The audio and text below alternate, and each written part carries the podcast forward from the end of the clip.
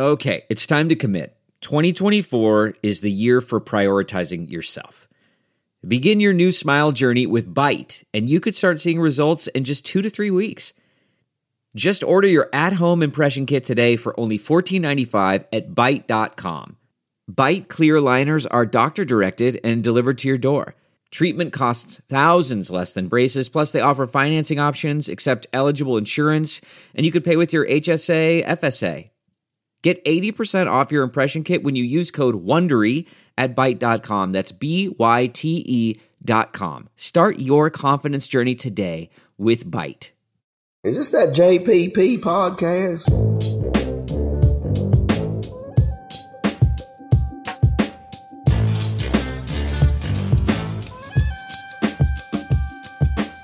Which college football program is worth the most? Is Dana White a genius or an evil genius? The guys get into college football, the NFL, UFC, a new money making idea, and a few unique stories from human history. All that and more this week on Just Press Play. Pregnant ladies and little kids better get the hell out of the way because I am running. I'm just, I'm like Forrest Gump,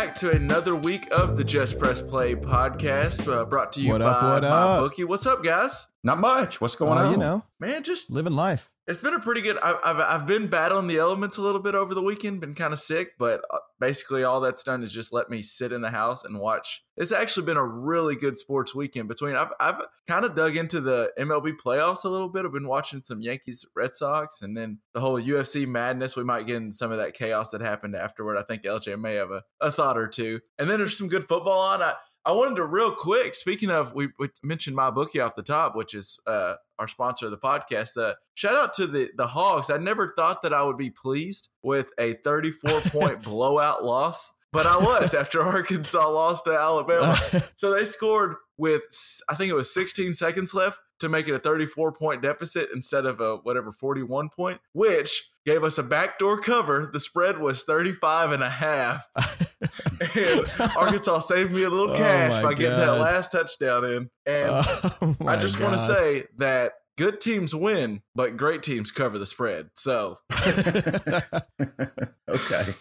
uh, interestingly, though, Oh, I, I was watching. So I watched a lot of that game and then a lot of the the OU Texas game, and it is scary seeing uh, Tua Tagovailoa for Alabama because he just it. It seems like it's the first time you know Alabama gets all these amazing recruits, and all of a sudden, for the first time ever, I think their best player might be playing the most important position on the field. And now you got this Yeah. guy just slinging Yeah, it to that's these not five star Alabama's way. recruits. Yeah, I mean, these receivers Yeah. are just getting these wide open balls down the field. An interesting stat I saw on Twitter was that Tua has thrown for seven fewer touchdowns on the year. At he's at 18 for the year. That is seven fewer than incompletions that he has thrown on the season. Wow. he's only thrown incredible. 25 Wow. incompletions and he's thrown 18 Well, and, touchdowns. and didn't there, there was he hasn't thrown a, t- a, a pass in the fourth quarter yet, right? he hasn't Because played they're a snap in the Wow. fourth quarter. He hasn't played a Hadn't played a single snap. snap. Well, That's ridiculous. well, you know what uh, else is scary? Saying his last name. I can't say it, but yeah, yeah, real quick, pops. Why don't you why don't you say his last name for us? Uh, Tia Galova. I don't know, man. Perfect. Yeah, Yeah. Tia Galova. I don't know. That's it. I don't know. Um, hey, speaking of crazy, crazy uh, streaks that got broken, uh, uh, in the Giants game, the longest pass that traveled through the air Yeah, it, since uh, since week five of last season, Odell Beckham Jr. threw a pass that went 24 yards in the air, and that's the longest pass that has been completed since the, the Giants five scored to 30 OBJ. points too Yeah, yeah. for the first time in two seasons, and got and they lost. And they lost. by, Well- by Graham Gano kicking a 63 yard field goal as time expired. Oh man. So, Anyway, well, well, I want to get into a little NFL in a second. That is the best quarterback on the field for the Giants was Odell Beckham. It wasn't even. Yeah, and that wasn't even a good throw, but it was still the best throw all day. So, um, oh, hey, back to college football. I, I got a, a quandary, uh, or well, not a quandary, but I got a little bit of a problem from last week. How in the hell did you guys forget about Boise State OU's Fiesta Bowl? D- Don't you guys me? I, I was there. You, No, you, I know, You're, you're I know. pointing the finger at Liff and Liff and Tone. yeah, for sure. What? No, wait. Was that the one we were talking about the Statue of Liberty and the And the hook and flicker? ladder. No, Or, y'all yeah, said the- that y'all yeah, have never the- seen a hook the- and ladder before. The only hook and ladder you've seen was like when Was you were Eric playing back in the '60s. was Eric and Sylvester. Yeah, well, well, he did say that.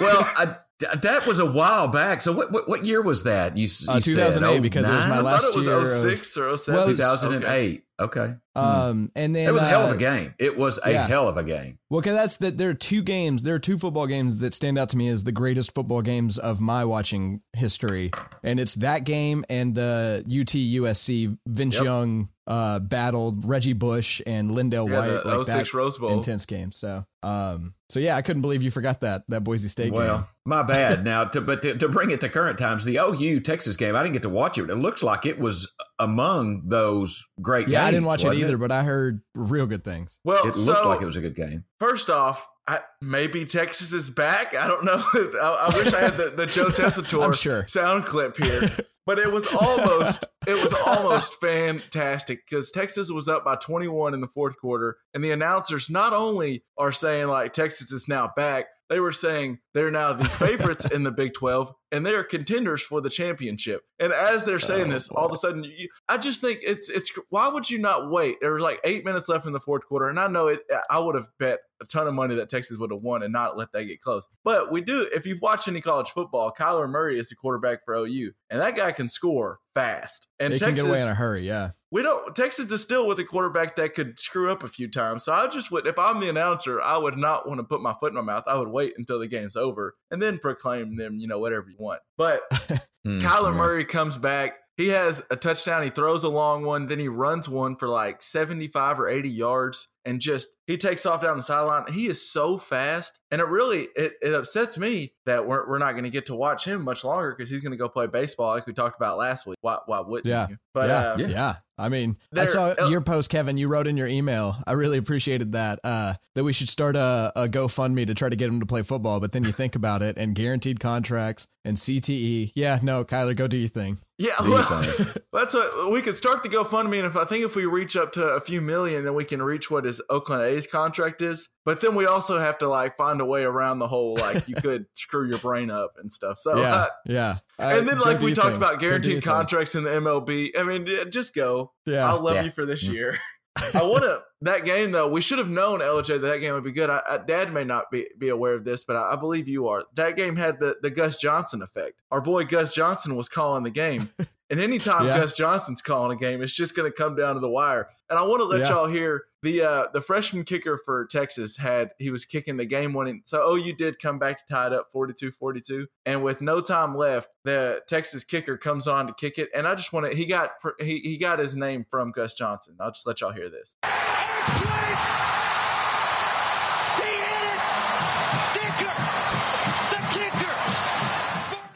So Dicker the kicker is now this kid's name. Dicker like, the kicker. his last name I forget what it was, Joseph Dicker or, or something. But yeah, he he was Dicker the kicker was trending all over Twitter because Gus Johnson just says whatever comes to his mind a- as soon as it does. I mean, Oh man. I I love it. Dicker the kicker. well, Oh, I also man. don't understand. So right after he kicks it, it goes in. His first words were earthquake.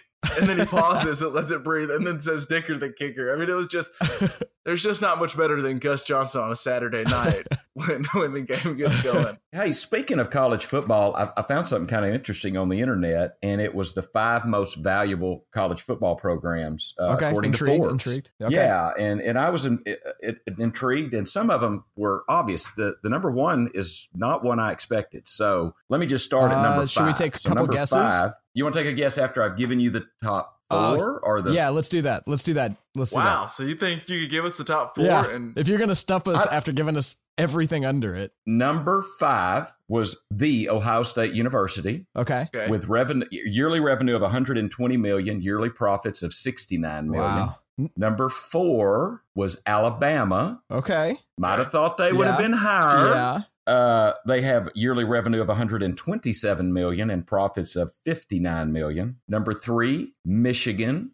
Not a huge surprise. Revenues Yeah. 127 million, profits of 75 million. Number two, Texas, Oh, dang. Okay. 133 million. Oh, man. 31 million of that is from licensings and royalties, but 133 million in revenues, Wow. 87 million in profits. Jeez. Okay, go ahead. Number one. Who do you think it might be? All right. Do you want to go first? Or you want me to go first, though? What do you I can take a guess real quick. Uh, All right. So, so my thought is uh, LA has been without a football team for many years up until recently. So I'm thinking USC could be number one because they're a historically pretty good team and they're in a huge market without competitive NFL teams for the most of the last decade. So that's your guess? That's my guess is USC. Bah! That's not it. it. I wish I had. A, we, we need a buzzer.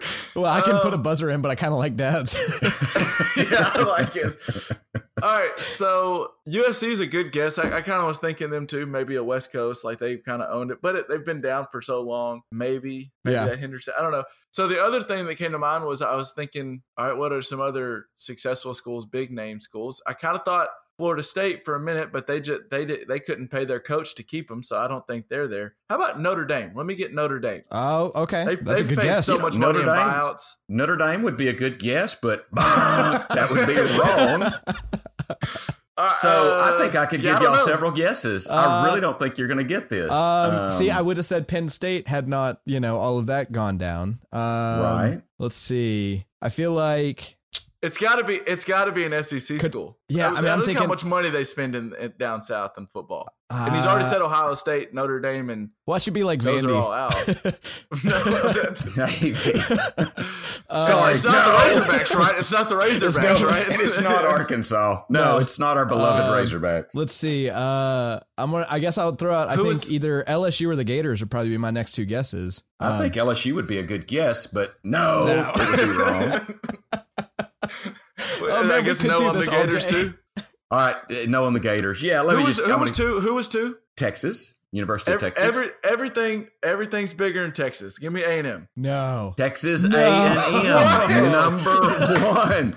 Yes. Hey, I you Listen know to this. Actually, I totally buy that. I would have never guessed it, but I totally buy it. Are you joking? yearly revenues of 148 million. That's 15 more than the University of Texas. Yearly profits of 107 million. That's 20 million more than number two, University Wow. of Texas. Texas A&M. That that shocked me. Well, Well, Uh, that, I that know makes they sense have- why they could pay Jimbo seventy five million dollars or whatever they did. I mean, No I, doubt. I think That- I mean I've having been to two A and M games uh, in College Station. It's wild. Like it's it's a different world of football. Like it's insanity. Well, interestingly enough, in the in the thing I saw on the internet, they specifically talked about the 485 million dollar expansion to Kyle Mhm. Stadium, and that has been that has repaid itself over and over. I guess Yeah. because they fill it up every single Every week, time. yeah. And I mean, they I mean, do. we- Texas A&M went has to a a great game- alumni, Great fan following, base, uh, yeah. situation. Unbelievable. I went to a game in is College. Station, amazing. Yeah. and we didn't even get to go inside. We just tailgated. We didn't have tickets, but we had like an invite to go to this fun tailgate, and so we did that.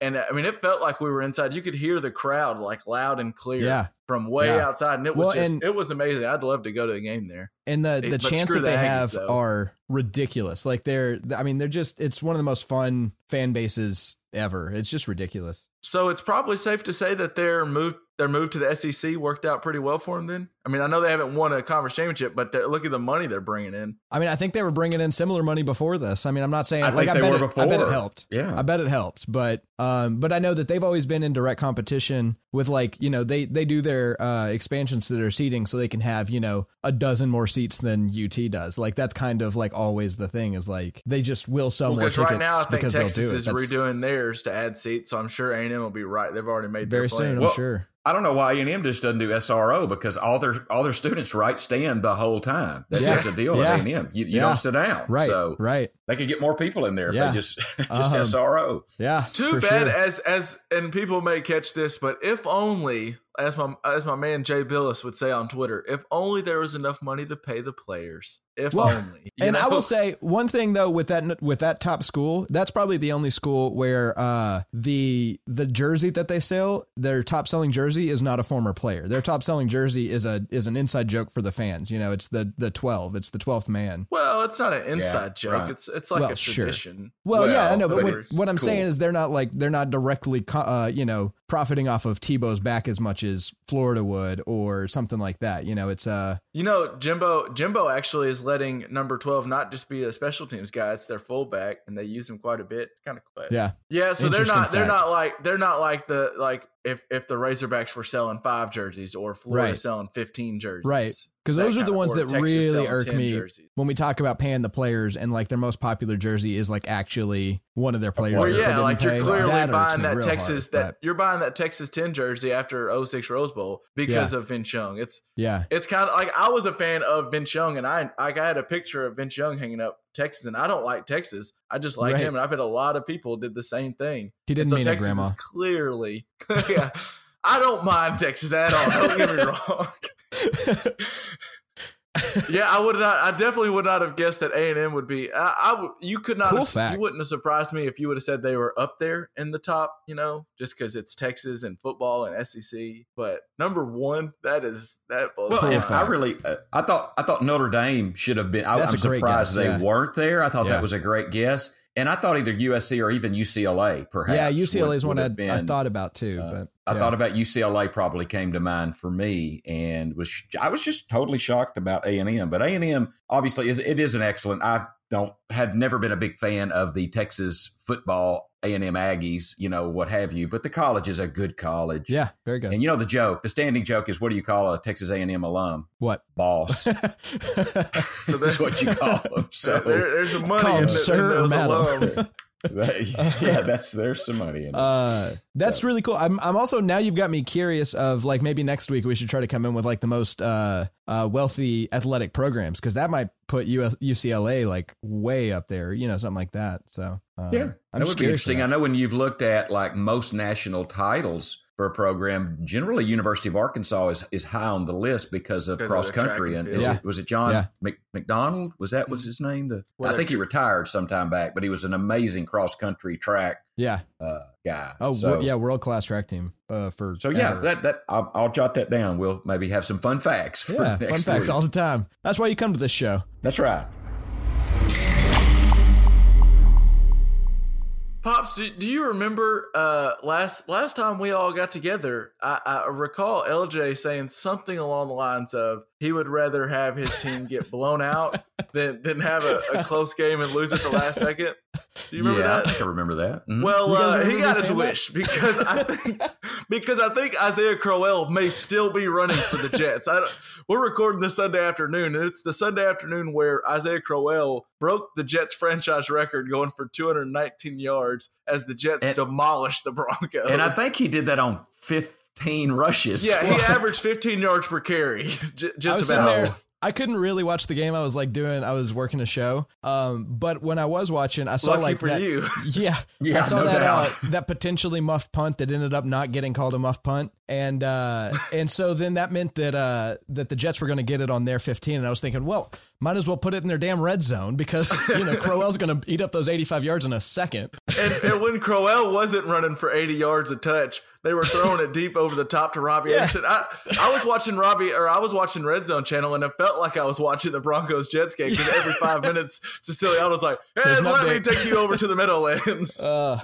okay, so I will where say I Robbie still stand by. still running.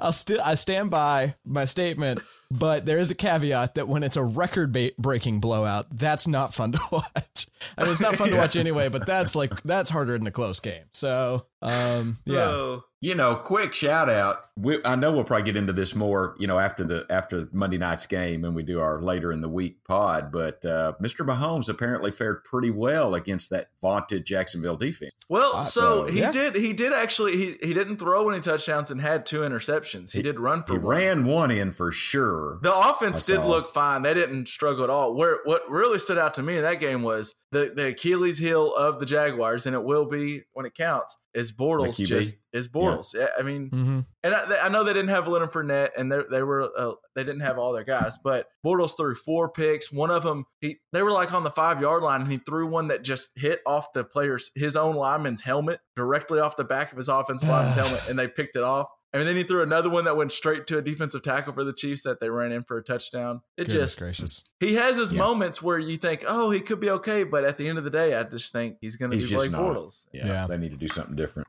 But uh, I did. So uh, Hue Jackson tried his hardest. I don't know if y'all got to catch any of the Browns Ravens. He tried as hard as he could to lose that game. Then went to overtime yet again and almost out tied. five, but they right? kicked a yeah, they kicked a game winning field goal and with two seconds left. And I want. I don't know exactly. There's video proof of this, but I don't know what he's doing for sure. But the kick goes through with two seconds left in overtime, and Hue Jackson, they, the camera pans to him, and he's holding up two fingers, looking like he's mouthing the words, "There's still, t- there's still two seconds." I don't know if he's unaware of how overtime works, but the game's over after that field goal goes through. Maybe he was wanting to go for two. Yeah, maybe- maybe he was saying we're going to go for two. Hey, yeah, either we're going no for two. no, no matter what he's trying to sig- signal there, he's he's Hue Jackson. I don't understand. He's looking And- at the shot clock in case, shot clock in case it's an air ball. Is what he's doing. yeah. And then I don't know if you can fire a kicker after a game-winning field goal, but there the Browns Well, kicker who but maybe that one. that, that one was bad. He kicked it. It went like it was like a thirty-yarder, and it went like sideways. It looked like a duck was shot. I mean, it looked like no, it looked It- like it hit a bird midway through and, and almost didn't make it.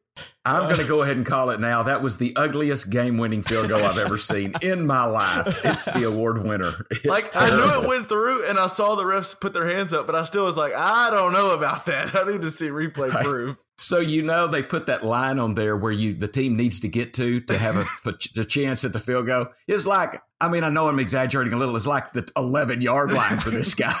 I mean it was like They need to get to the the 11 yard line. line for this guy to be in his range. Well, So they fired their other kicker because obviously after week one and two, he had a rough week one and two and missed like a game winning extra point. So I mean, he had a rough a rough couple games. But they hired this kid Greg Joseph out of uh, Florida Atlantic. He kicked sixty nine percent in at Florida Atlantic. He wasn't even above seventy percent there. And then he comes in. He went two for three today, zero for one on extra points, and barely made the game winning field goal. By the way, I don't- want the to. Browns are just gonna Browns. I know we said that before, but I just man. I've been toying with this fantasy idea, and I think it'd be really like interesting this year. Is like uh, t- uh twenty point loss for every missed extra point. So then you just go most weeks without a kicker, unless you like have like a really dependable like uh Justin like Tucker. Justin Tucker. You got to have Yeah. Justin Tucker. He, he becomes but this like week he missed an extra point, or no, he missed a field goal. He missed a field goal. he So got it'd blocked. fine, he got blocked. He didn't miss He it. got he got blocked. blocked. Well, He got well. I know, it's not his fault, yeah, for sure. But Speaking Um, of, it's, it was a rough. It was a rough week for kickers. Speaking of kickers, Speaking of liquored up kickers, um, did you see Mason Crosby, that's who who I is was gonna bring up. good who's a legitimate kicker. And I mean, at the end of the game, I saw Aaron Rodgers kind of hugging up on him a little bit. I'd have been like dot his eye. I mean, he missed, I think, three field goals and an extra point. Or The pa- Oh, so the good. Packers lost by eight. They lost twenty three to thirty one. Rodgers had, as Dad mentioned, Rodgers had four hundred yards passing and three touchdowns. Mason Crosby, he did his part. Mason Crosby went one for five on on Oh, field God. goals, zero for one on extra points. They quit. they quit kicking extra points because he wasn't making his field goals. They just like, all right, we're not even gonna kick extra point. They went for two like two times in a row, and then like the third touchdown, they're like, all right, let's kick it. Let's kick a field goal to make it twenty four to thirty one, and he missed the extra point. I mean, did the He just- NFL install like uh, rollers under the stadium and they just like push it to the side as soon as the ball's kicked or something this year? Because it's ridiculous how many misses Man, no we've got. And then, uh, speaking of the the Vikings, I think they end up getting the win over the Eagles. But Dan Bailey missed two field goals in that, and I think maybe an extra point. It's it was just a t- it was a tough week to be a kicker. I don't know what happened. It's a tough It was a year. tough- Well, and they remember they moved the extra points back because kickers were just too good. They were Yeah, getting too good, and now all of a sudden they can't they can't kick anything. It's Well, I Oh. so I love that now an extra point isn't just a total I gimme agree. though. it's not a I- gimme. I agree. It's not a gimme. It should be like I, I don't if I'm a, if I'm a head coach or a GM, I'm pulling my hair out. Like we can't kick a 35 yard field goal straight down the middle every single time. But the fact that I can't just get up, I have to like I might have to stay and see can the Browns kicker actually make this extra point. I mean, if It's there was more ever a time to go Pulaski Academy and just go for two every single time, now's the time. Well, Mike Tomlin Yeah. and the Steelers have thought about it. They they I know they didn't go hard the enough with idea. it. I Well, don't- you know who should be thinking about it is Mike McCarthy, The the Green Bay Green Packers. Packers. who should be thinking about it. Damn. And then I guess real we can move on from this quick. Uh, The Atlanta Falcons and the and the Pittsburgh Steelers played, and they uh that was kind of the loser leave town kind of game. Either whichever whichever team loses, kind of is really going to look tough to make the playoffs. And the Steelers win. Roethlisberger threw for three touchdowns and 250 yards. Do, Yeah. Are you moving at all, L? Or are you still? well, Did you hear I- that, I gotta- mean, Roethlisberger. I gotta check the I gotta check this the the tape because stats don't mean anything when it comes to Roethlisberger. He's got the talent You around him. check Because did you see in the in the uh, first half? I know that Conner had like seventy two yards and a touchdown or something like that. Like it's Yeah. it's a different ball game when you've got. Oh, and by the way, I did want to say that I wish I would have brought this up before because you guys keep saying, well, Conner's no Le'Veon Bell, and he's not because nobody is. But I do want to note that Conner, uh, as of before this week, he was the second most uh, elusive running back in the NFL, or like the most missed tackles, and he only gets like you know ten carries a game because they just put the entire game on Roethlisberger's arm. So that's pretty impressive. Well, I that, mean, that's he's a clear point. Yeah. So like the first week he was good when they were in when they played the Browns and they were in the game or tied or leading Yeah. most of the time. But then the next two weeks they gave up like 40 points in both games. So Yeah. your running game quickly evaporates. I don't care who you have. You quit running the ball. But when you can start the game situation. running, then I mean, I, I'll have to check it. Roethlisberger might be turning me this week. I don't. I don't think so. But uh, but maybe. Uh, but I do think it helps a lot to have a running back, a running game in the first half. You know, that changes everything. So It does. It does. I want to go a little bit on to I don't know. Did either of you get any time? Y'all might have seen some of the clips and highlights, but did y'all watch any of the UFC stuff from last night? I, I watched the ending of the fight highlight was all the the brawl. Yeah, I watched some of the highlights. So, right. I saw the cheap shot to McGregor. That guy did that. get in there and get a couple of shots to the back of the head. Well, Oh, and from I think from the crowd. yeah, Okay, yeah, I yeah, it was. too. Uh, I I can't remember who the guy was, but uh, somebody affiliated with Habib's camp or something. Yeah, so don't well. I, honestly, I don't know exactly how to say. I've heard I've heard Dana White say his name two different ways. I, I, I think it's Habib. The K is silent, but I've heard You mean the, and the Habib. dumbest commissioner in sports doesn't know how to pronounce his people's names? Well, and that's, that's what including I'll- Goodell. I was intrigued to get uh, LJ's. As soon as I saw this, I was intrigued to get LJ's thought on this because, uh, in general, the night last night. So I watched the whole thing, and besides like the first fight or something, but I watched a lot of the fights. And Derrick Lewis was uh, the it was like the heavyweight. It was a big black man going up against this kind of long Russian guy, and they were Is he the one goes- that took his pants off? Yes. Well, I'll, okay. I'll All right. Okay. show notes. I'm I sorry. wa- I didn't mean to jump ahead. I was gonna play the sound clip of just his whole post his whole post fight press conference with Joe Rogan, but we we not that we censor ourselves, but he just gets a little loose lipped, and uh, we'll, we'll put the show notes in there and you can watch it. But yeah, his first question as soon as the fight ends, he knocks this guy out. I mean, knocks him smooth out in the fourth round. And uh, Joe Rogan's first question was like, "Hey, uh, Derrick, can I can I ask you why you took your pants off?" And he answers, "My balls was hot." That, that was it. And Joe Rogan, like a professional, was just like, "All right, I understand." Uh, and then he just goes, Oh, and, it, and it got better from there. It got better from there. Uh, so yeah, have to watch please go, uh, listeners, Yeah. go to the website and check this out. It's He- worth it. It's, he gets asked about the knockout, and he says Donald Trump told him to knock that Russian mf'er out and stuff. It just it's- you just got to listen to it. It's great. we'll Oh, put it in the show notes. But then, so that one was entertaining. Then there was the fight between uh, Tony Ferguson and Austin Pettis, and that one was really interesting. Where, and I think it went three rounds. These guys, I've never heard the saying, Dad. You may have because you've watched more boxing and stuff, but they kept saying these guys are fighting in a phone booth, and oh, absolutely. it was it was that one hundred percent. These guys like stayed right here in front of each other. They were just hitting each other in the face. There was blood. I mean, it was violent. It was violent, but I mean, it was, oh, shots. Oh yeah, And you saw, so at the end of like the third round, I actually really liked it. But the trainer calls the fight. He asked the guy, he asked Pettis, he's like, hey, what's wrong? And he says, my hand's broken. And you can tell he won't do anything with his hand. And they just spent a whole round just punching each other in the face over and over again. And the trainer's like, well, can you fight? And he wouldn't answer because, of course, as a fighter, he doesn't Yeah. want to, he doesn't want to quit. And the trainer's like, I'm not letting you go out there if you're not going to use that hand and fight. And he still didn't answer. And the trainer just calls it. And some of the crowd started booing. And I thought it was like, I was really proud of the trainer because if, if he let that guy, Yeah. that guy wasn't going to quit. And if he would have let that guy go out, Ferguson was just going to dot him up and, I mean, dominate and knock him out. And then he was going to probably get CTE or something. So Yeah. I, I, I was really impressed with that. You know, can I say that reminds me? Do y'all remember who Arturo Gatti? Do y'all remember Yeah. Arturo, Yes. Arturo Gatti? Because of And, you. and, Yeah. And oh He's my God, he had three. in boxing, right? he was the ultimate war. I don't know if they, or maybe the ultimate warrior. They had a nickname for him, but there was no quit in Arturo Gatti, and he had three epic battles with Micky Ward. Mhm. But there was a fight, and I don't think it was Micky Ward where he broke his left or right hand. I mean, he you heard between rounds it was on HBO. Which side note, HBO's given up boxing after forty five years. That's worth talking about at some point. Yeah. I Uh, but at any right rate, but- Gatti broke his say his left hand. I don't think it was his power hand, but uh, his other hand. And he still, I mean, it was obvious he did it. The the trainer, do you want me to stop the fight? Gar- Gatti was no.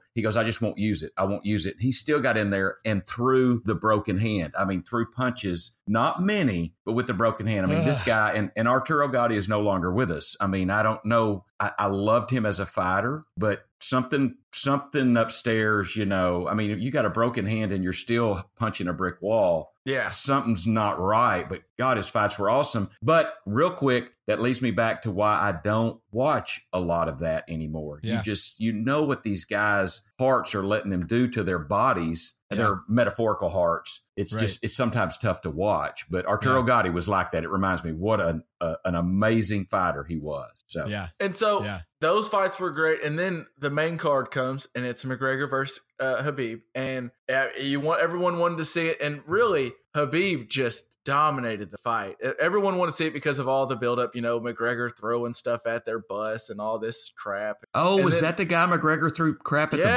bus? yeah, Yes. Oh, I this did is not. why I'm okay. so pissed. Okay. This yeah, so I'm this is why furious, I'm, I want to tee up LJ in a second. So All right. onto the they they fight for like three rounds. I think in the fourth, Habib finally and Habib does he, he's perfect. He like wrestles him and gets him in a couple of things and uh, takes out a lot of energy from McGregor. And then in the third round, just starts striking with McGregor, playing his game, just standing up and let's see what you can do. And McGregor still can't beat him. And I just want to say I don't know why the heck you would ever fight. Apparently, this kid Habib trained when he was 12 years old. His dad used to make him wrestle bears. Yeah, So I've you seen that video. I'm not getting put in the octagon with anyone who wrestles bears for training. That's just Yeah. not something I do. Yeah. But he makes he makes McGregor, he chokes him out in the fourth. He has him in a lock, and McGregor has to tap. And then after he gets up, I think he has some choice words for McGregor. I it depends who who's you're a fan of. I've heard arguments both ways. Some people say he choked out McGregor longer after McGregor tried to tap out, whatever. But as he's walking off, he starts to he starts trading words with somebody in the stands. It turns out to be a, tr- a fighter that trains with McGregor, and they're kind of holding him back. And then all of a sudden, Habib just loses it, and he just jumps over Come here, buddy. Sorry. oh, Sorry, buddy. Buddy sees somebody outside. Sorry, y'all. We just go with it. you're uh. Featuring featuring Buddy. Buddy. Buddy Luthringer. He's So- hungry.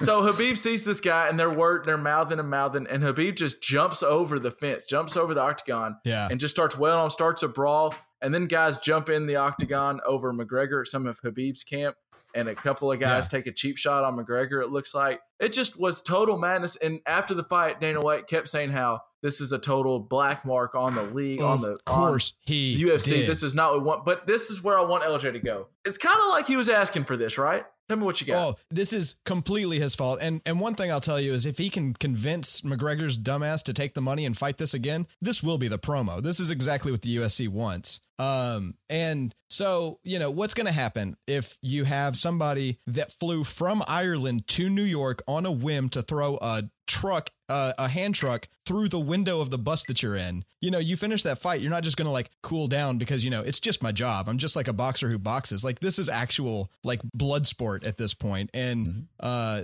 and Dana White just keeps encouraging it. And it's just, I don't know. It really frustrates me that like we're we're pitting people that have committed crimes against each other uh, in a gladiator sport against each other. Like it's just it doesn't seem So like where a do you fair draw way the to line? expect humanity to work out. Where do you draw the line between like you saw the McGregor Mayweather? They said a lot of bad things about each other, and th- this happens. This is part of hyping a fight, and this is what McGregor gets paid to do. Is he's so good at hyping the fights? But then you see with Mc- McGregor and Mayweather, they hug it out afterward because they both know they're making a big check. I I get what you're saying, I do, but part of boxing is this hyping up the fight. It's this they don't shake hands, they don't touch gloves or something. There's bad blood. Hey, you're right to a degree, but if you really think this is a dis- disgrace against the sport, then don't let that person play your Okay. sport. You know, I mean, it's like um, he keeps saying this, but it's empty because it keeps adding up to the next thing because he he escalates it. Dana White purposely ex- escalates it because he wants more money and then pretends like it's a bad thing for the sport. I mean, he if he just accepted it and said like, "Oh, this is going to be so good for num- the number 2 fight if I can get him to do it." Then I you know, I'd have a little bit more respect for him. But like truthfully, he's asking for this to happen and then pretending like it's a bad thing. I mean, it just That's who I'm the most annoyed with. I'm with you. I'm not even as I'm. I'm really disappointed in Habib just because,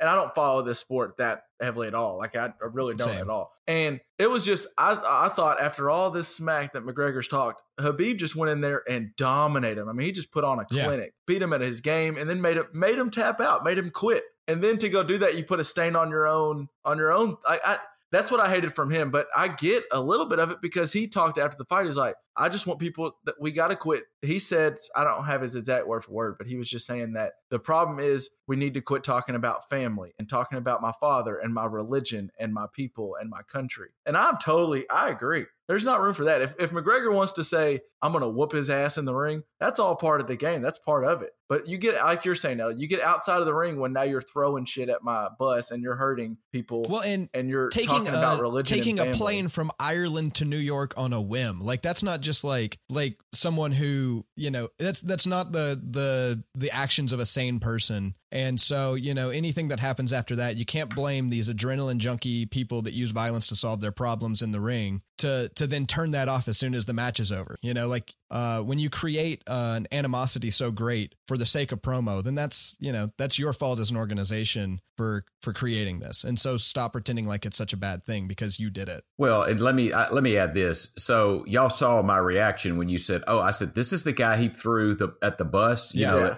so I I might have tried to watch it had I realized I didn't realize It somewhere made, in the I, hype I don't know what the pay per view is going to make, but it went nuts. I mean, this was the biggest night of UFC history. Well, and, and and so now what they've done, I mean, I almost wonder if they go in there and hug it out afterwards and go, "Oh, we've made so much money for the rematch," because people are going to be interested now in the rematch. Do you remember Joe Frazier? Y'all don't, obviously. Joe Frazier and Muhammad Ali, the Thrilla in Manila, and he was and he was hammering the the ape. I mean, Muhammad Ali is an African American, and he's talking about beating the ape, Joe Frazier. I mean, that's Yeah. is that black on black racism? I don't i don't know. I don't know what that is. I, I can't define it. I'm a white guy. I don't know what the hell it is but Anyway, uh but but anyway it made people want to freaking watch. And so is this is this just you're the you're the expert on this kevin. We didn't walk on the moon you know? It's a what, so it's all Well- a damn hype machine well, so that's why that's where I think LJ's right. I, I don't really defend either McGregor or or Habib. I think Habib's totally in the wrong. I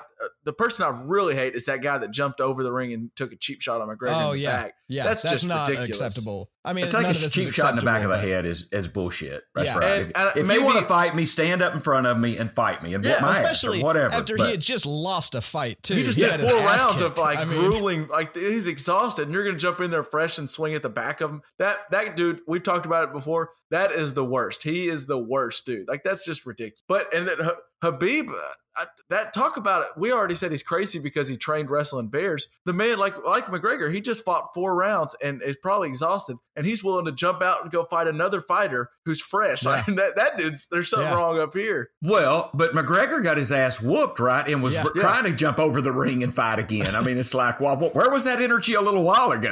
you know?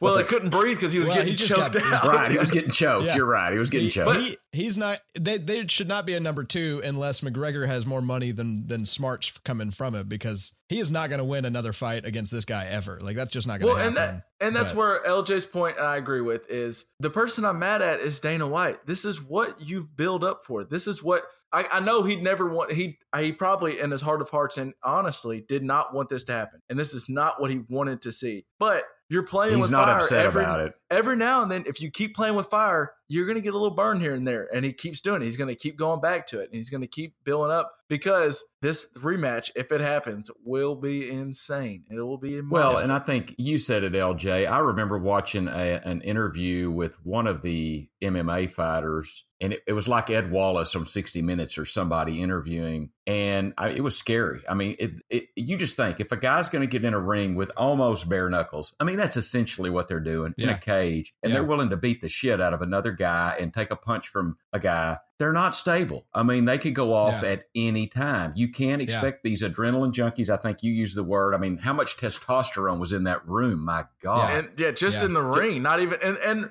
there's other fighters around there watching. Yeah, yeah. Yeah, you just can't. You can't even expect these guys to uh, use the same diplomacy that we should use as human beings. They're Right. just they're trained to be killers, to Yeah. hurt people. They're and trying to, knock them out, fight them until they either t- quit or you knock them out. Well, and even in Yeah. boxing, like I said, and, and even if you got a broken hand, use that use that damn broken limb to hit somebody with. It's just yeah, it, it's it's a blood sport, and we cannot deny all through history, people have loved some portion of that, and it is what it is. I don't know if that's good, bad. It probably isn't. Well, but I mean, if you're going to profit off of this, try to protect. You know, it's the same thing we say about CTE and football. Is like, uh, you know, I I don't want to. I I like the game the way that it is, but I also, you know, if you're going to profit off of these people putting themselves in early graves, do your best to look out for them, and and that's a Mhm. clear disregard for their safety by putting these two in a ring with that sort of hype leading up to this. I mean, it's just, I think it's it's a terrible move on UFC part, UFC's part. Well, and I will- I do want to give Dana White a little bit of credit. He he at, after the, they got everybody in He the ring money, they so they kind him. of calmed it down. And uh, Habib was sitting there going, "Where's my belt? I want my belt. I want my belt." And Dana White was like, "Look, I'm not I'm not putting your belt on you because as soon as I put that belt on you, there all the all the people who are crazy McGregor fans here that are drunk, pissed off."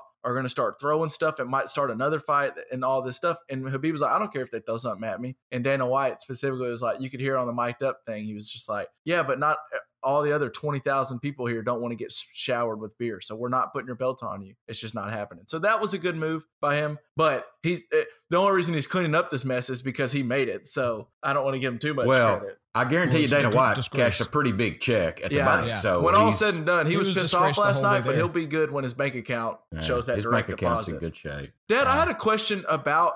I was watching that fight and I was watching the people in the crowd and everything. And I don't know if I don't know if you. I've never been. I don't know for a fact if you have or not. But if you've gone to like a big boxing fight or big big fight an event in like Vegas or something, I it doesn't seem like there's much appeal to me to that unless you're Um, right there on the ring. Which Yeah. I, Well, mean, we the- have never had seats the money to get that. Then I don't see why you would do it. so let me. I, I've thought about it, and and you know, my buddy Bob, Bob Hubbard, you Yeah. know, has Yeah. talked about going to Vegas to see a really big boxing match, and I mean, I would want to be close enough where sweat and Yeah. blood potentially gets on me. I mean, that sounds gross, but I want to be that close to the action, and that probably though and and I don't want to go, sound like I'm soft here but was in the old days I don't know Yeah. now because Well, I think it's know just what it's You- done yeah. to those guys Yeah. I know what's happening to those guys in old age, and and I'm telling you, I'm nothing like uh, HBO's dropping boxing that they've carried for 45 years. The biggest fights were on HBO. I can remember me and my dad getting together and watching Saturday Night Fights on HBO. It Well, was and me and always the biggest watch You and I, nights, LJ, and even after y'all were kind of had moved out, I'd go over sometimes and watch a big fight with my dad over in Ashdown. You know, Yeah. and um, um, Diego Corrales, uh, that fight he had, I've, I've mentioned it before. Marco Antonio Barrera, what an amazing fight! But now I, I, I have a hard time watching it because I just know what it's doing to these to these people, and it's Yeah. it's a, it's almost a beautiful, the sweet science they call it. It's a beautiful thing, but I, I've I guess I've moved past it a little bit, like we have jacked up on Yeah. on NFL. Yeah. Um, now it's come on, man, you know, or whatever the Moss Yeah. the Moss catch You got Moss and you got Moss or whatever, which is not as cool as jacked up. I'm sorry, that was an all time. Um, but but we've got to. We're not. I don't want to go back to gladiator days. And I mean that's what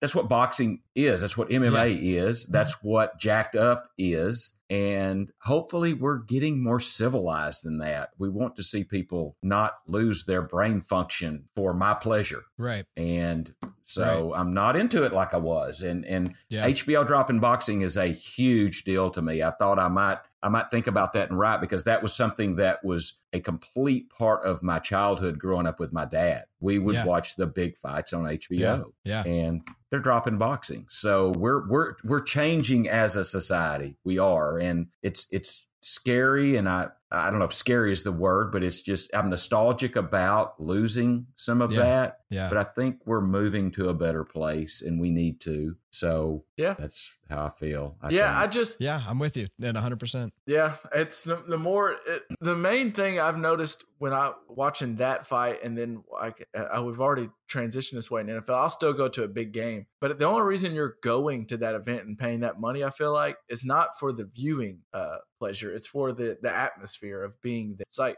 like we talked about Yeah. going to a college game. I, it's better to watch that A and M Arkansas game here at home, but if you can go see it in Fayetteville or in College Station with that atmosphere, there's something to Yeah. be said. But for boxing wise, Well- I don't think I'd ever pay the money to go watch a big UFC. No, I want to go to an athletic event that shows me athleticism and skill and integrity. Boxing or MMA, I mean, be honest, you're going to see somebody almost get knocked out and Yeah. come back from it and knock the other guy out. That's Yeah. what you want to see. That's the goal. Yeah. That'd be the and, best and, fight. and and there is no way you do that without damaging yourself and on a permanent basis. Yeah. And Agreed. so we need to move as a society to enjoying athleticism, integrity, uh, one-handed catches, Odell Beckham one-handed catches, Yeah. which we've seen a lot more of those now. You know, that's and and those are hey, I can get into that.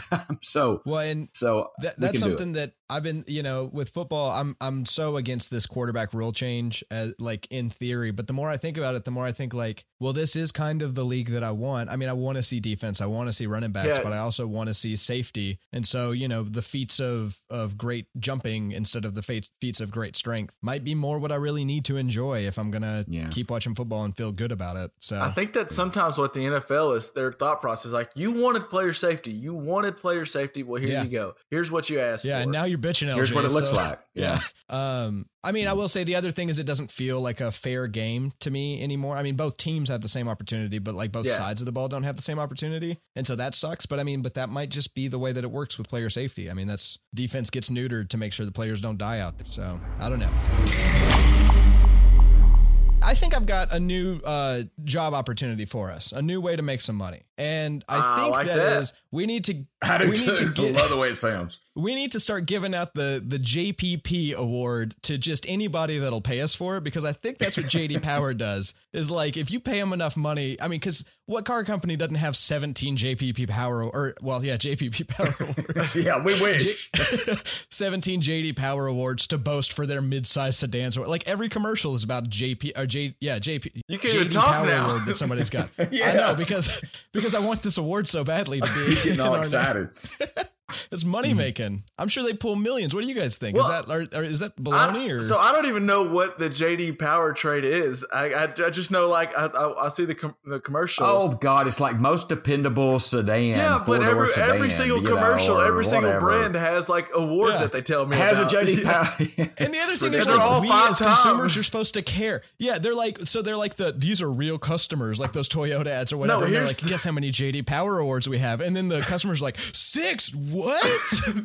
no, have you ever thought about this? So like, what what the hell happens? Do they do they get like they say these are these are not uh, paid actors, these are real customers. So what do they do? Do they like kidnap five people, take them to a warehouse, and all of a sudden pop these cards out, and they're like take the blindfold off of them? They're like, how many JD Power awards do you think this truck has? Like, uh, seven. We'll go with seven. Well, and there's that one. There's that one where they like uh to get a little off subject. There's that one where like some woman is like looking at a sedan or whatever, and then in the sedan is like her entire extended family.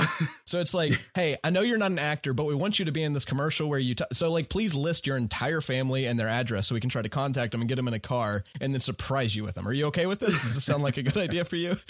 I'm, but not real actors, my ass. I'm, but I'm totally with you. Like, it seems like every car company has like the five time consecutive JD Power Associate Yeah. Award winner. And it's like, right. And they've all got the most of something. Like we've got the most compact car in a row JD Power Awards. And it's like, oh yeah, well we've got the most compact car gas mileage JD Power Awards. It's like, okay, fine. We just make up any category specific enough. So I think that's the thing is if you pay So let's- JPP thirty dollars and come up with your own specific title, we'll give it to We'll you. We'll make you a seal You can win the well, so let's workshop this. Who, who JD clearly goes towards cars. What's our what's our uh, our our brand? Like, are we going towards like podcast or like shows or movies? Like, this is uh, this director So, is a five time. Malcolm Gladwell wins the JPP award of best intellectual podcast hosted by a Canadian. Yeah, Does that And work? it's one of the past five years in a row. You know.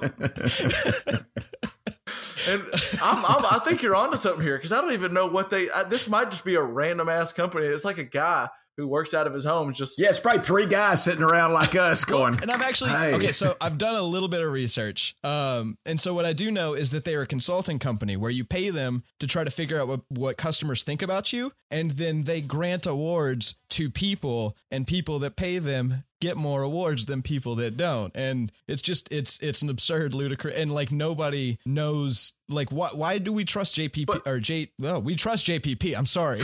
why do we trust the JD Power Award? I'm I down mean, with JPP. yeah, you know me. you know me. you know me. so yeah, and you're right because you sit there and you hear that, and it does sound good when they go like, "This truck is a five year uh, durability award winner in the JD Power Trade." You're like, oh, okay, a durable truck, and it looks good too. Like I just trust that that means something. When in all actuality, Yeah. it's it might just be, oh yeah, we'll pay you uh, fifty thousand dollars just to say that we win this year for this award. Well, so we Yeah. can be cheaper. We can be the JP Power Awards, and nobody will even know the difference, and we'll get it to them for half the price. Yeah, I mean, I'm saying like 150 bucks for like a major car company. Bring it on. Yeah, what are you talking about? Two fifty. You can have. What do you want? You name the award that 250, you you, name the award, and You named 150 it we'll your name award. it for you. That's right. Add another fifty dollars in. Case there. of Malort, you can be what you want. I love it. I love it.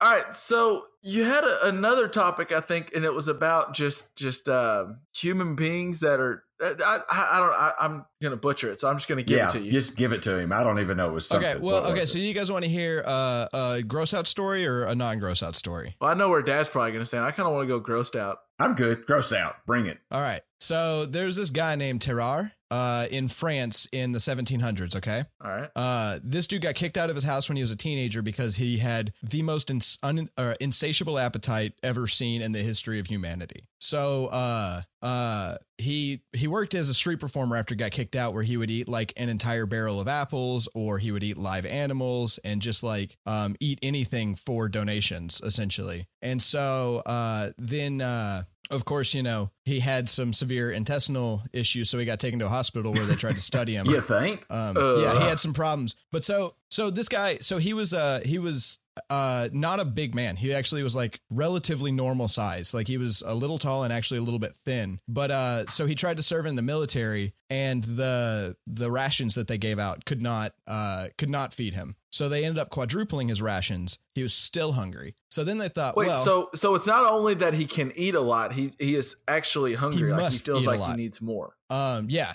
And so uh Okay, okay. So he had four four sets of rations, and then would still go through trash cans and eat the scraps of food left by other people. And uh, he even would sneak into like uh, rooms and like find bags of blood and drink the blood. And uh, so the military, the French military, bags of time- what? Blood. You heard him. You heard him. yeah, for the protein. Bags of blood. Yeah. Um, and so the military was like, well, how can how can we use this? Okay. Um, what we can probably do is see if he Tattoos can a like, drink.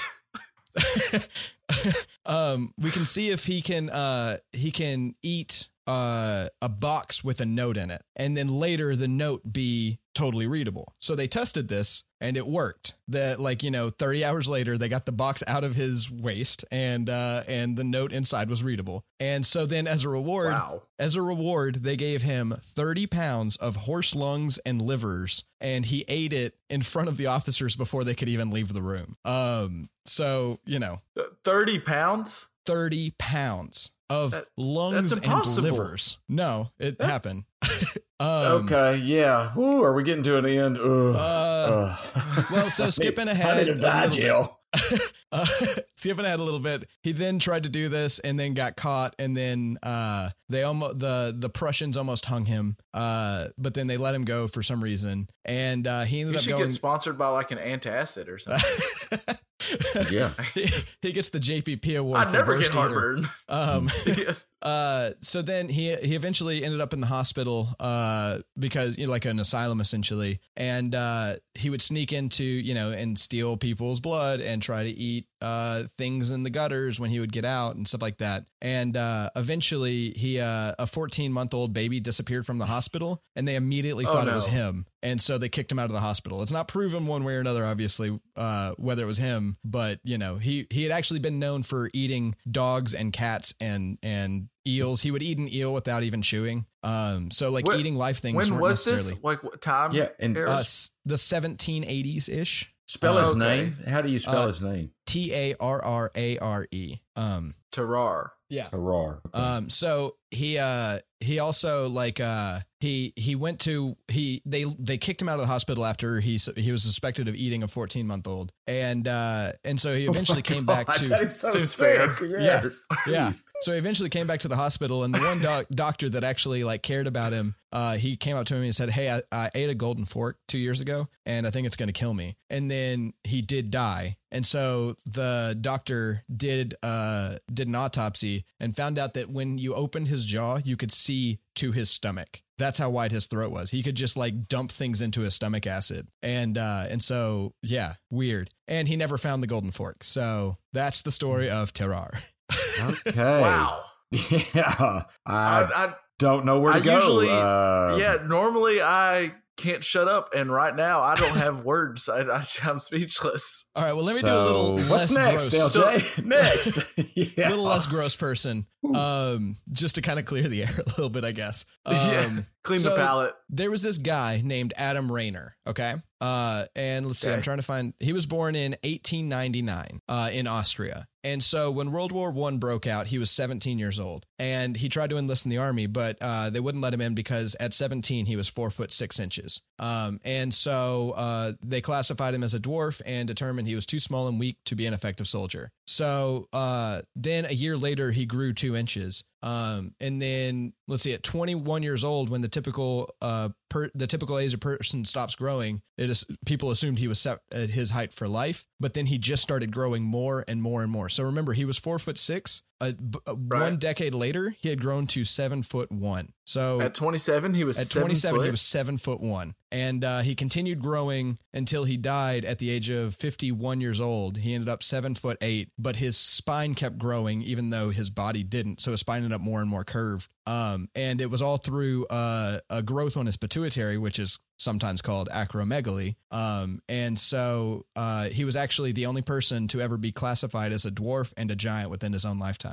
Wow. yeah Hmm. crazy huh Why did the growing take so long to start? Well, because uh, acromegaly uh, could could be late onset. It doesn't necessarily start at birth. Um, so it's just like a growth on your pituitary that at some point will tell your hormones to grow, or I guess your hormones something to to to act different. Um, but it doesn't necessarily happen the the second that this growth starts. And that can So I mean. I mean, let's just say a guy in his fifties that wanted to play in the NBA. I mean, you're are you saying that he might could grow another six eight inches? Well, in theory, I would say yes, but the other thing is this often comes with like real, real bad problems unless you take care of it quickly enough. And so, you know, like knee problems and well, I'll take care of it as soon as I get to about six eight. I'll Yeah, that might Stop. be too late. That might be too late. Uh, you know, some of the most. All right, famous Doc, people. I'm good. Six five's cool. take the tumor take the tumor i'm done um well and you know that's kind of uh uh you know big show uh the giant from wcw Yeah, and Andre later the Giant? wwe no not andre the giant but the oh, the you're talking about Big Show, Big Show. well Yeah, they yeah, actually yeah. both had acromegaly and uh and uh the big show ended up getting his uh his growth removed. So he would stop you know having those problems and he's actually lived quite an athletic life for his size. Whereas andre the giant his his ability to do what he did went away much earlier than it should have because he continued to grow uh because of his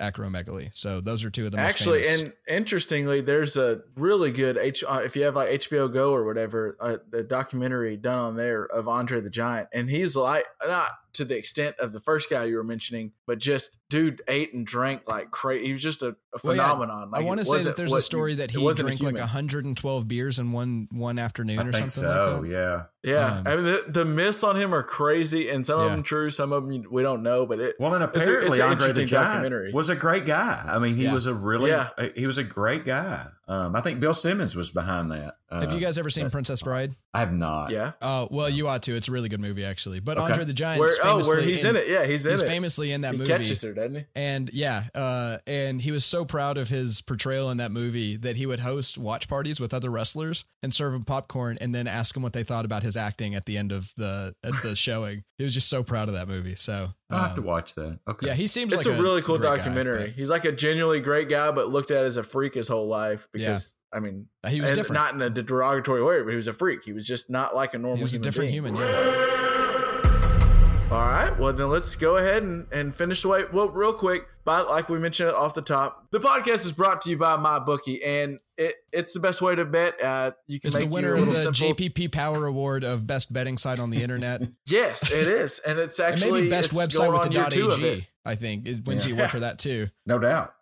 So there's a lot of awards. It's critically acclaimed, is Yeah. what we're saying. And Yeah. uh, you just just don't be a rookie. You got to go bet with my bookie, and it's it's put in the JPP promo code, and you'll they'll match your. Uh, Don't be a rookie. Did Bet with you make that up?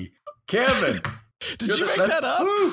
no, Oh. definitely did not make that up. I was thinking you need to go into credit it. advertising right now.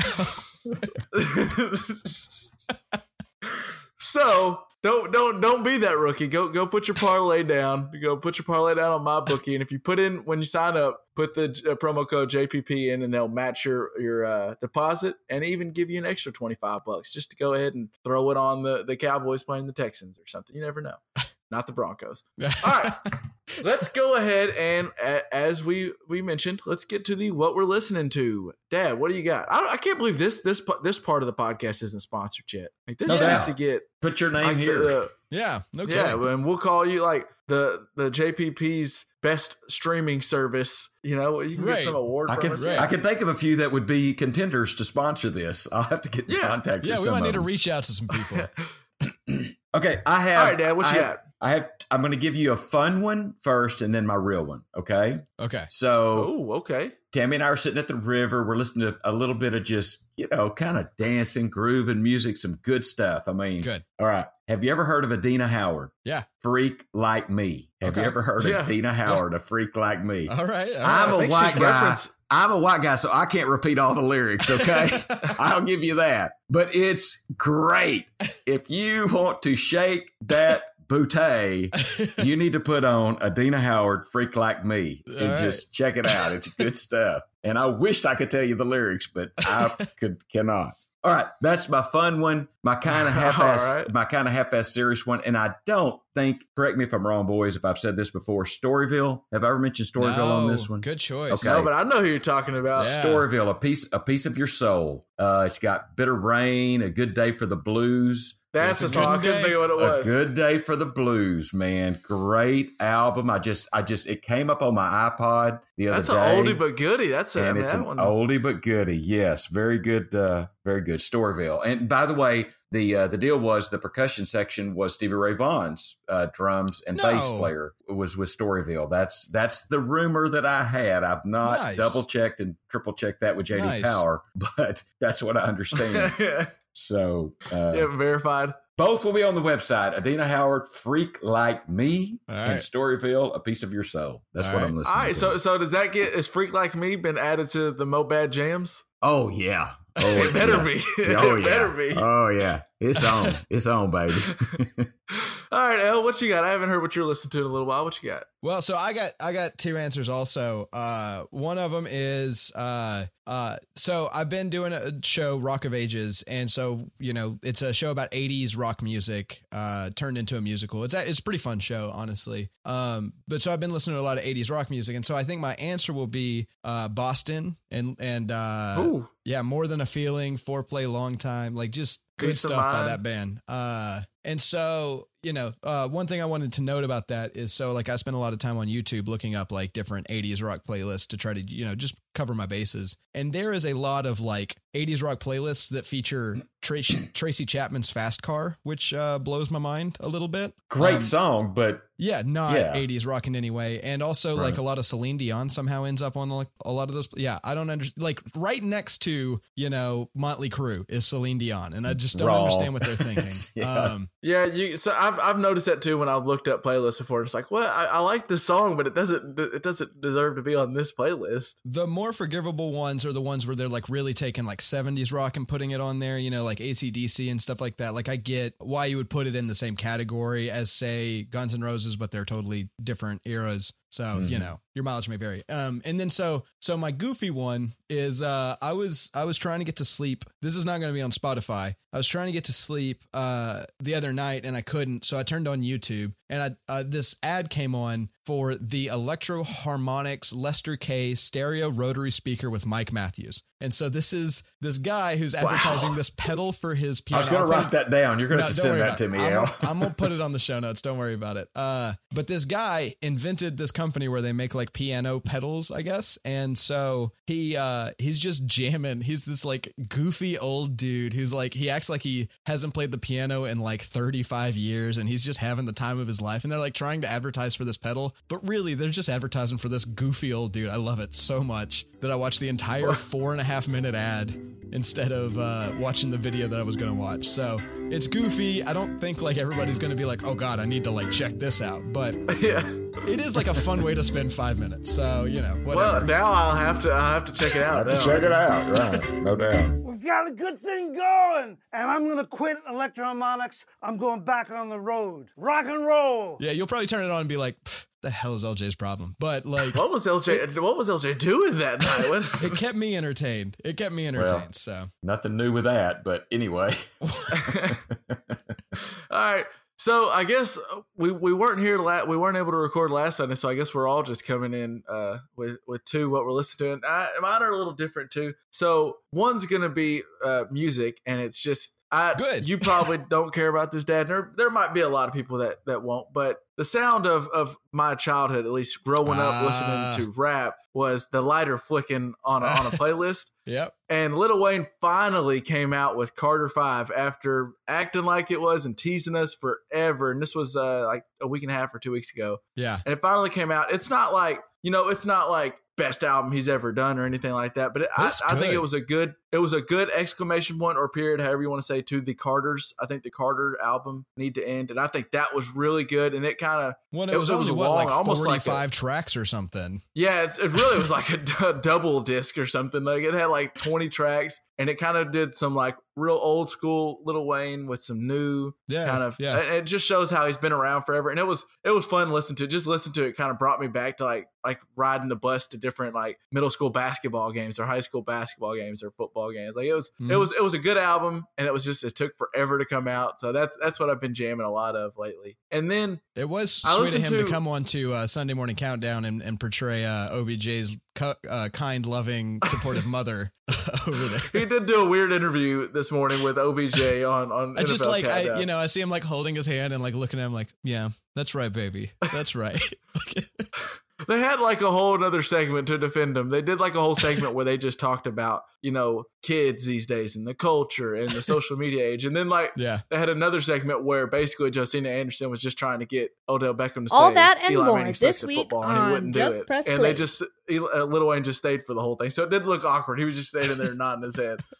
But My my second what, what I've been listening to, and it's just I listened to this once, and I don't I'm not a fan of him this podcast in general. I don't know. It might be great. I've never listened to it before today or yesterday. But uh the Joe Budden podcast had it's uh, good. he he I've heard a lot about it, but they're it's kind of like I think it's similar to Joe Rogan where they're long, free flowing conversations. Like this Mm-hmm. one was like two hours long, but it was with a guy I love, Chance the Rapper, and Yeah. they had him on and they just talked for like two hours and thirty minutes. And I it obviously you're gonna need a lot of time if you're going on a road trip or something, but it was really interesting to listen to because it was just Chance talking about what he does in Chicago and then like his relationships in the music world between like Kanye West and Drake, and then Yeah. like how he releases music and then the whole different stuff with streaming and then like independent artists. It was just really cool and it, an in-depth kind of into uh, a world that I will I have never been into. Like I listened to all the music, but it was like a behind the scenes kind of thing. And it was really cool. And it just reiterated I love Chance the Rapper. He's also he's got as unique of a perspective in the hip hop world as anybody. Like the way he came up is his own. So really yeah, and, and like it was no and Joe Budden was really cool about he'll ask questions that, you know, might be controversial and Chance might not want to answer. And if Chance doesn't want to, he doesn't answer. But like it was just cool and it seemed like these guys were really just hanging out and shooting the shit. And I just think Chance is as good a guy. I love his music, but he just seems like an awesome dude. I'd love to sit down and hang out. He out. does seem like a good well, guy. I mean, y'all, y'all talked about uh, JJ Watt being Houston's favorite son. Chance is Chicago's favorite son right now. I mean, Yeah, he's, I get he's that. Well, and that's why I want you to watch. I, I would like for you to listen to it just because there's one part where they talk about Chicago and stuff, and it was like stuff. It was, it was like some of the conversations we've had with you and stuff. It was just really cool. And Yeah. dude's a smart guy. He's not just someone who does like I'm donating this money and I want it to go to the news so they can talk about how awesome Chance the Rapper is. He does so much that doesn't even get talked about. Yeah, like just buying And it- backpacks it was and shoes cool. for people. I mean, it's ridiculous how much he gives. It was cool. So if, if you're on a long road trip or got some time, you might want to put it on like time and a half or two times the speed just to get get through because it is long, but it's it's interesting. It's worth a listen. And then my boy Lil Wayne, Carter Five. Carter five. Got him. Cool. All right, I think that'll do it for this week. Uh, do y'all got anything else? Uh, nah, dude. Stick a fork in me. All right, not let's like- put a not a bow on golden it. Uh, we'll be back to talk. yeah, not a golden fork because then we'll lose it. Long story. We'll get, oh, before I let you go, El, I wanted to. Did you see that? So for the Chargers home game against the Raiders, which ended up blowing out, I just wanted to talk some AFC West with you. Sure. Did you see that before they were getting ready for a home game Yeah, against the I did. Raiders in Los Yep. Angeles, and they had to for practice they were pumping in crowd noise because they were expecting the Raiders fans to be there full force for Yeah, a home what- game. Poor Philip Rivers and the Chargers don't even play home games anymore. I don't. E- I don't know what the numbers were this year, but I want to say I saw last year that the the the fans were like six to one in favor of the Raiders at the home game that they played in L.A. I mean, they're not L.A.'s team; they're San Diego's team. It's such a bummer to see them there because they don't. Yeah, I L.A. doesn't like them. They don't Yeah, care. that, that San Diego loves the Chargers, and then you. I understand that that stadium was a dump, but you took you send them to Los Angeles, and they just don't even care about him. It's ridiculous. Yeah. Uh, someone made a joke. It might have been Siciliano. I don't know. Someone made the joke. It's like, real question: Are there more Chargers fans at the game or uh, Philip Rivers kids? Because Philip Rivers has like nine kids or ten kids or whatever it is. Did you But- see? I think they wore the the fly ass powdered blues this this Oh, week. they did. So I always But love no seeing those one, no, pop out, no but- true Charger fans were there to support it because they don't care about him in Los Angeles. Those are It's fly. dumb. I love those powder blues. Yeah. Love, Yeah. love, love. All right. Some of the best jerseys in the game. Yep. All right, that'll do it for this week. We'll catch you back with some more NFL talk later this week. Uh, peace out. Peace. Peace. Uh, the other thing uh, that's worth bringing up, maybe I'll stick this in there somewhere. Ian Johnson and his wife, uh, the running back for Boise State Yes. way back when, uh, they are still married and they have a kid, I think about two years old now. So, uh, I tried to reach out. He is on Twitter. He's a co-host of a morning radio show and also sells insurance. So Interesting. I couldn't, So, I like, get a hold of him yet. hey, offer him uh, his insurance agency might be the JPP Power JPP. Award winner for insurances in Boise. Um, Oh, uh, the but yeah, uh, it was it was interesting uh, because like he actually has had like a kind of rough time right after